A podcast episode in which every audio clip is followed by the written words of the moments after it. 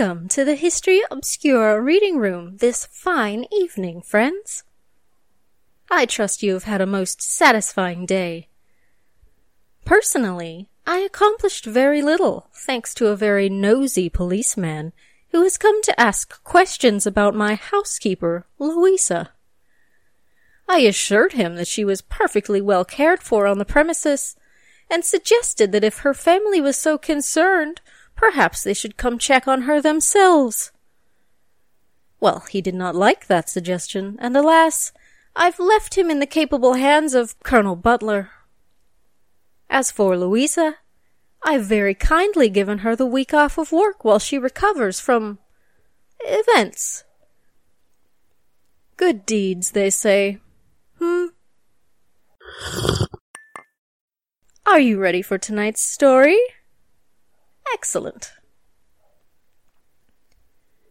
Picture, in your mind, a beautiful young lady.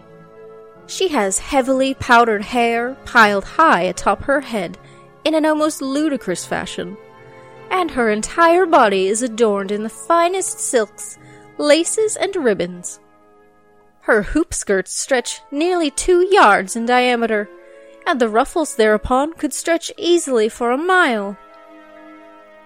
Such was the image of the French Queen Marie Antoinette during the latter part of the 18th century and it is in this guise that she is almost certainly imagined whenever her name or memory is invoked. That picture perfect woman that you now envision, she was not always that way. Let me tell you about the beautification of our dear departed Marie Antoinette. Once upon a time, in 1755 in Austria, to be precise, the Empress Maria Theresa delivered her 15th child by the Holy Roman Emperor Francis I. This time it was a daughter, whom she christened Maria Antonia Josepha Joanna of Austria Lorraine. Born at the fabulous imperial apartments at the Hofburg Palace in Vienna, Austria, Little Marie Antonia had precious little time with her mother before being handed to a wet nurse to provide sustenance and care. It is even said that the Empress, clearly no stranger to childbirth, returned to her work almost as soon as the baby was delivered. While proceedings in the royal house went on quite as usual, there were some outside the palace who felt the royal birth was rather ominous. The signs surrounding the day of birth, November the 2nd, were all wrong. That date signified All Souls' Day, a time when the Catholic churches of all Europe were covered in cascades of black, with mirrors covered to stop the souls of the dead from re entering the mortal world. All Souls' Day was full of superstition, and people were terrified that they would encounter ghosts. It was not an ideal day for the birth of any baby, let alone that of a royal and powerful family.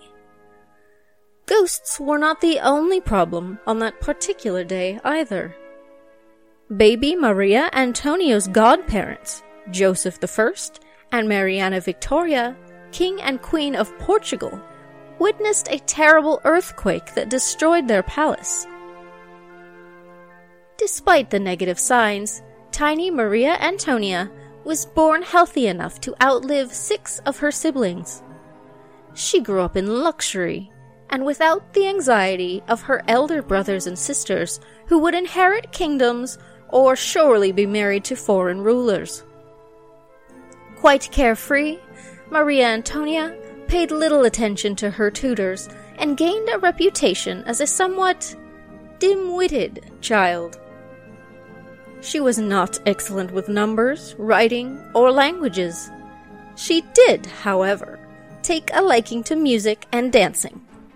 When a young Wolfgang Amadeus Mozart visited the Austrian court to perform in 1762, he is said to have kissed the little Archduchess and proclaimed his wish to marry her. Typical Austrian royal students were expected to master German, Italian, and French, but not Maria Antonia. At the age of 11 or 12, when first visiting the royal courts, the young Archduchess found herself very much at a loss for words. Maria's only competence was in spoken German. She could not even write in her own vernacular. This was probably due to her dislike of the subject and the fact that Maria Antonia's education was not as carefully dictated as those of her elder siblings. The young girl had seven surviving sisters during her youth, and for each of these, the Empress Maria Therese had specific plans. Maria Christina, for example, thought to be her mother's favorite, would enjoy the freedom to marry a man of her own choosing. Maria Elizabeth was considered by their mother to be the most attractive of the daughters, and for that reason she was reserved for marriage to the most politically advantageous suitor. The Empress eventually decided that Maria Theresa should be paired with the widowed King Louis XV of France. And Maria Antonia was proposed as a potential bride for his son, the Dauphin of France. Unfortunately, the elder sister suffered from smallpox before the marriage could be carried out, and afterwards was visibly scarred. The wedding was called off. The engagement of Maria Antonia to Prince Louis Auguste, however, moved forward. The Archduchess was only 12 years old at the time of the betrothal. There were many preparations to make before any marriage could take place. The Empress felt it was necessary to improve both the physical appearance and the linguistic prowess of her daughter before her future wedding a royal tutor was sent from the French court to help educate the future Queen of France in French manners and etiquette. That tutor was one Abbe Vermond, and he was very much disappointed in the lack of Marie Antonia's knowledge of literature, language, and history. Fortunately, as the lessons progressed, Vermond saw that his student was not stupid, but merely uneducated the tutor had this to say of his student. She has a most graceful figure, holds herself well, and if, as may be hoped, she grows a little taller, she will have all the good qualities one could wish for in a great princess. Her character, her heart, are excellent. She is much more intelligent than is generally supposed. Unfortunately, up to the age of twelve, she has not been trained to concentrate in any way. She is rather lazy and extremely frivolous. She is hard to teach. During the first six weeks, I inculcated her with elements of literature and found that she understood me very well when I gave her proper explanations. Then she usually manifested a very sound judgment. Relations between Austria and France were strained at the time of the engagement, and everyone involved with the preparations of the future royal wedding knew that unless Maria Antonia could be groomed to look and speak like a French princess, the marriage could be called off and the two countries' tentative friendship might be destroyed. The Duchess of Gramont was given the job of physically transforming Maria Antonia. The Archduchess was of the highest nobility in name and breeding, but her manner of dress and social graces were not exemplary. Having lived a life of luxury and few responsibilities, young teenage Maria Antonia is said to have worn wrinkled clothing and suffered extremely crooked teeth.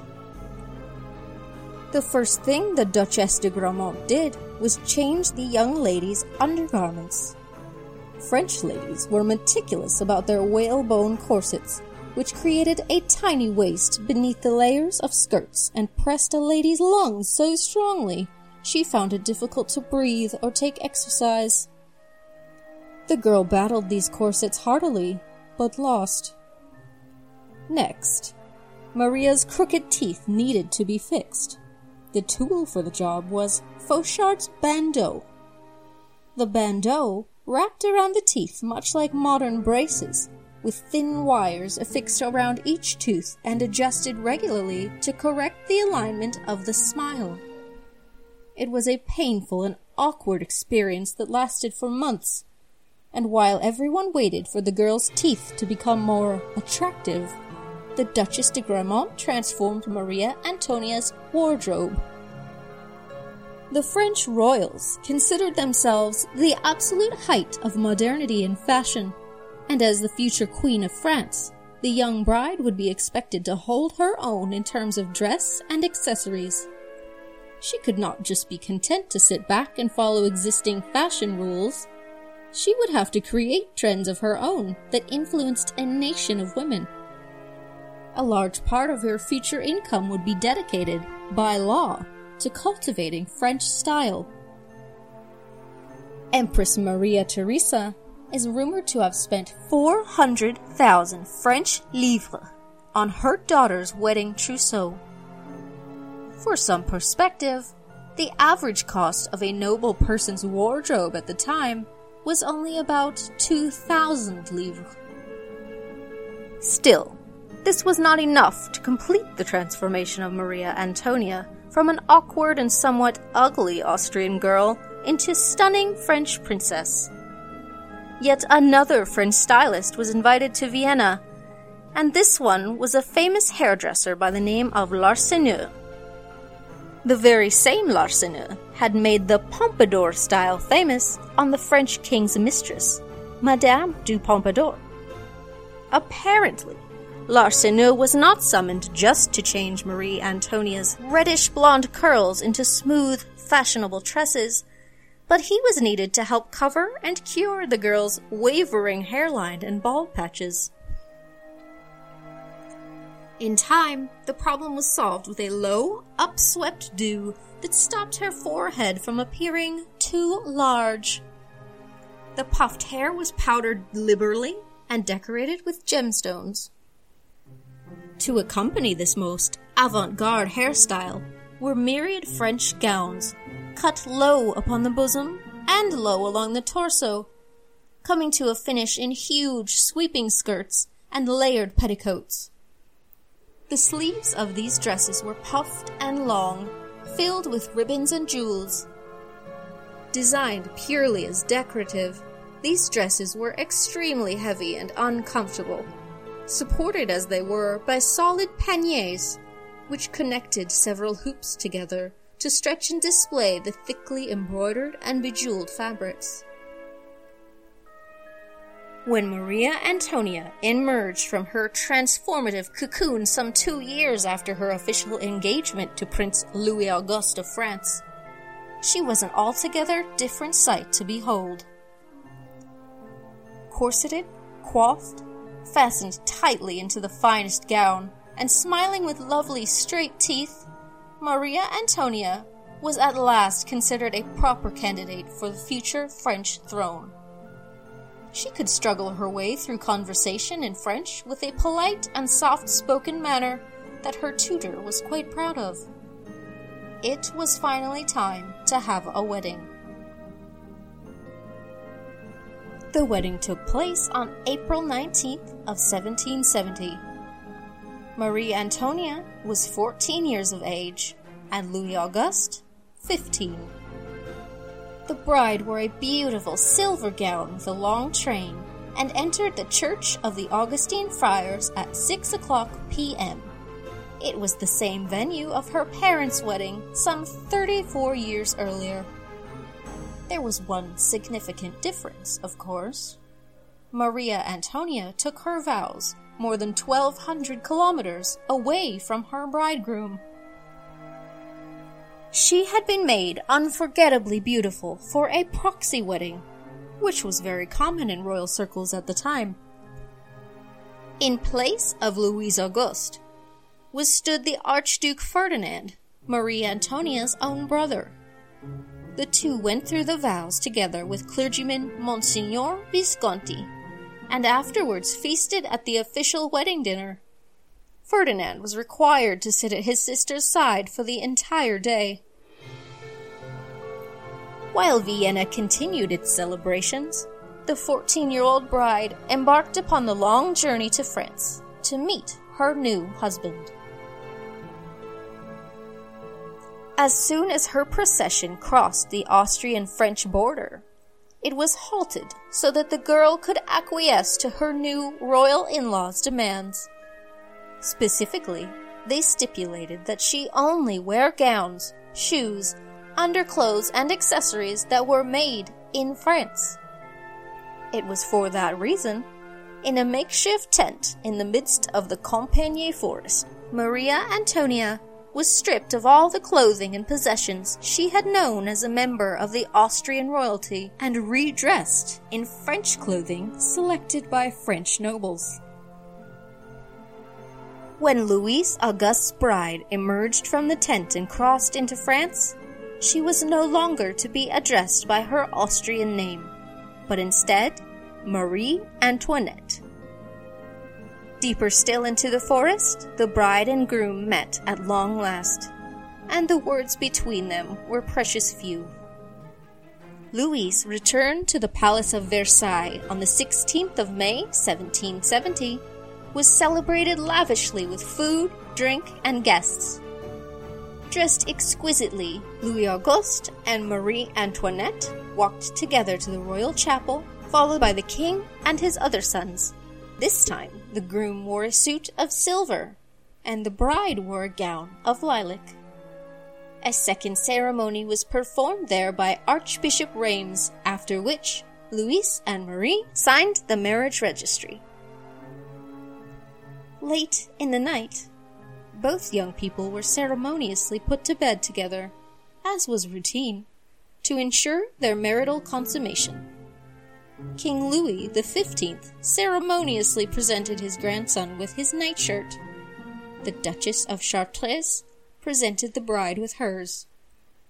The couple climbed into bed together to prove their intention, and then the bed curtains were closed. Exhausted, Marie Antoinette and Louis Auguste fell promptly asleep. And that was really only the beginning of Maria Antonia's ordeal. Aren't weddings such sad things? No wonder we feel compelled to dress in light, shiny, happy gowns to get through such a thing. Why, it must hurt one's face to smile all that day. well, enough of sad things, dears. I'd best get down to the dungeon and see how negotiations are coming along. Ta till next time. Good night.